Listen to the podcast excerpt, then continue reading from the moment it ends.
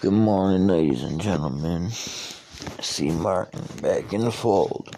So, let's talk about my addiction to Amazon Prime. It's so fucking easy to just buy shit that you don't need, like crazy. Like, you know, I fucking randomly get a package and not even remember what I ordered and um, it was just so convenient. I know we touched down on convenience the other day. That that's pretty funny how it applies to everything in life. Then I was scrolling through, looking at uh, podcasts, and keep in mind I'm a white guy. I grew up in Detroit, where I was the only white guy in the whole town, basically.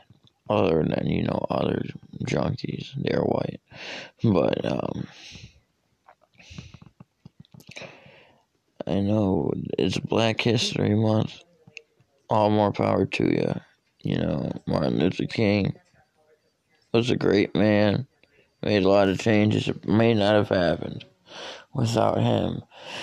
But I think uh, having a black only college is the same level of racism and discrimination is having an all white college. For some reason, no one understands that. And, and it's, uh, I, I think it's an American thing. You know what I mean? Like, I don't think you go to Europe and there's a black only school. I'm pretty sure you go to Europe, anyone can fucking go to school wherever they want uh, color doesn't divide. And just you know, I mean, President Trump's gone. You know, people gone, and nothing's really changed. I mean, it's like Joe Biden can't even remember his own name, and Kamala Harris, I don't even, I don't even know what to say about her. But, but it's just like you know, be, be black and proud. I'm probably to get some flack for saying this, but I'm white and proud. I'm proud of my background and my ancestry, as should you be, as should everybody else. Uh, I, I, I do disagree with um. What was the word that they used back in the '60s? Integration the National Guard was sent in to prevent racist governors from stopping integration, from stopping these black kids from going into the white schools. Well, now it's the other way around. The, and it's like they want well, certain groups of black people wanted to get into these white schools so bad. And now it seems as if that's all out of spite. Because all them guys grew up and are now in their 70s. And um, they're on there screaming about equality but they're trying to get all black schools, support black owned businesses, yada yada yada. Who gives a shit what color the person is that I'm buying gas from? You know what I mean? Black owned businesses. Why wouldn't you? How about I put up a sign that says support white owned businesses? The only difference is one word, one color. But to some, that means a world of difference. You could never do that nowadays. You know, I'm probably already considered a racist, and I haven't even said a single racist thing. Um, and there's definitely a larger matter involved in all this. Because, like, hey, you know, it's funny. You, you drive down. I was like, when I lived in the ghetto, You could be walking down the street, be a white boy, right? couple of black dudes get out of a car, beat your ass, right? And you take the beating and you go home. That's what I did.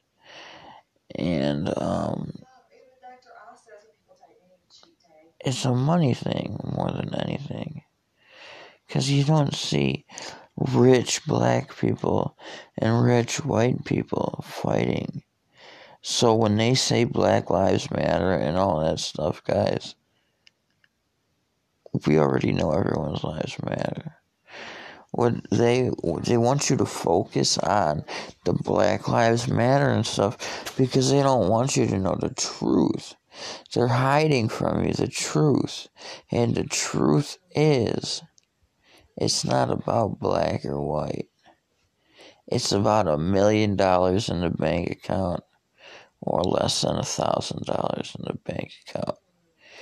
Do you really think Billy Bob the racist gives a flying fuck about his daughter marrying a black man if he's rich?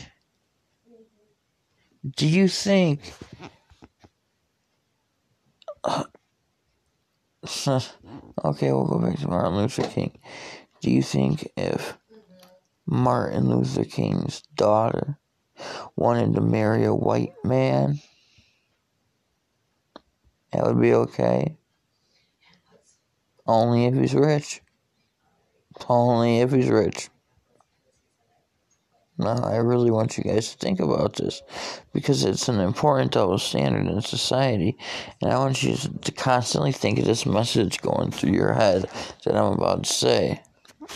It's not about black or white. It's about green and gold.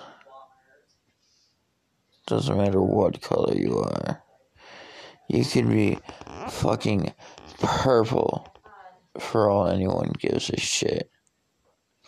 But are you purple with a million dollars or are you purple with 50 cents? Because that's what really matters. No one, no one, no one gives a fuck if you're black. No one gives a fuck if you're white. They do give a fuck about how much money you got, though.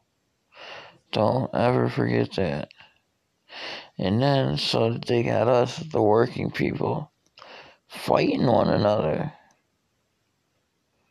Fighting one another over a man running for president that we're never even going to meet. That kind of split. And guess what? From what I've seen, there's only us folk who don't got a million dollars that are out on the front lines dealing with all this shit. All the CNN and Fox News cameras, they ain't, they ain't, they ain't video taping um, Mr. CEO at the top of one of them fancy New York buildings. They're videotaping the streets.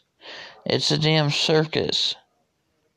Life has become a damn circus, and guess what? We're the puppets. And the rich, they're the puppeteers.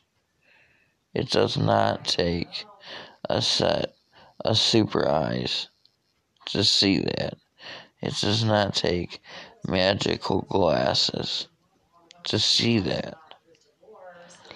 And what can we do about it? That's what I'd like to discuss next.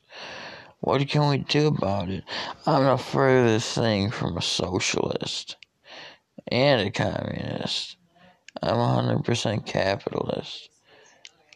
But there's still got to be something that we can do to help the people that need to be helped without, you know, making the rich that much richer. I mean, once you get a couple million dollars, let's say, you know, like uh, Bill Gates, you know how evil that guy is? Guy's got a ridiculous amount of money. Could you imagine the things that he does? Could you imagine the power trip you get with that kind of money? You would feel untouchable. And then you would do the sickest things. And that goes back to some of the stuff that, you know, was being talked about early in the year with, you know, um, people finding people getting ready to be turned into prostitutes in shipping containers on boats on the harbors of New York all the way down to Los Angeles. And we need to change it people. We really need to start loving each other. Not the money. Fuck the money. You know the money. The money is just to keep the heat and water on as far as i'm concerned the real riches isn't caring about one another. You can tell me that I sound cheesy, but you can give me a million dollars, and it's quite hard to buy a smile. Um, I was talking to a friend about my drug days. I had an orgy and I was surrounded by like four or five naked chicks. And I woke up and I seen all these asses and titties everywhere. And I'm just thinking, I'm so, I'm so lonely. I'm surrounded by all these people, and I am so lonely. So that's like one of the ways the human brain works, man. You know, and I'm at the point where I've been looking for love for a couple years now, and I'm hoping that I will find it because I'm doing it the right way this time. Alright, I'm gonna wrap it up. Uh, thank you guys for listening again. Uh, again, the name is Clark Skorsky, and the phone number is 586 525 0535. You can call in and ask or say anything you want to.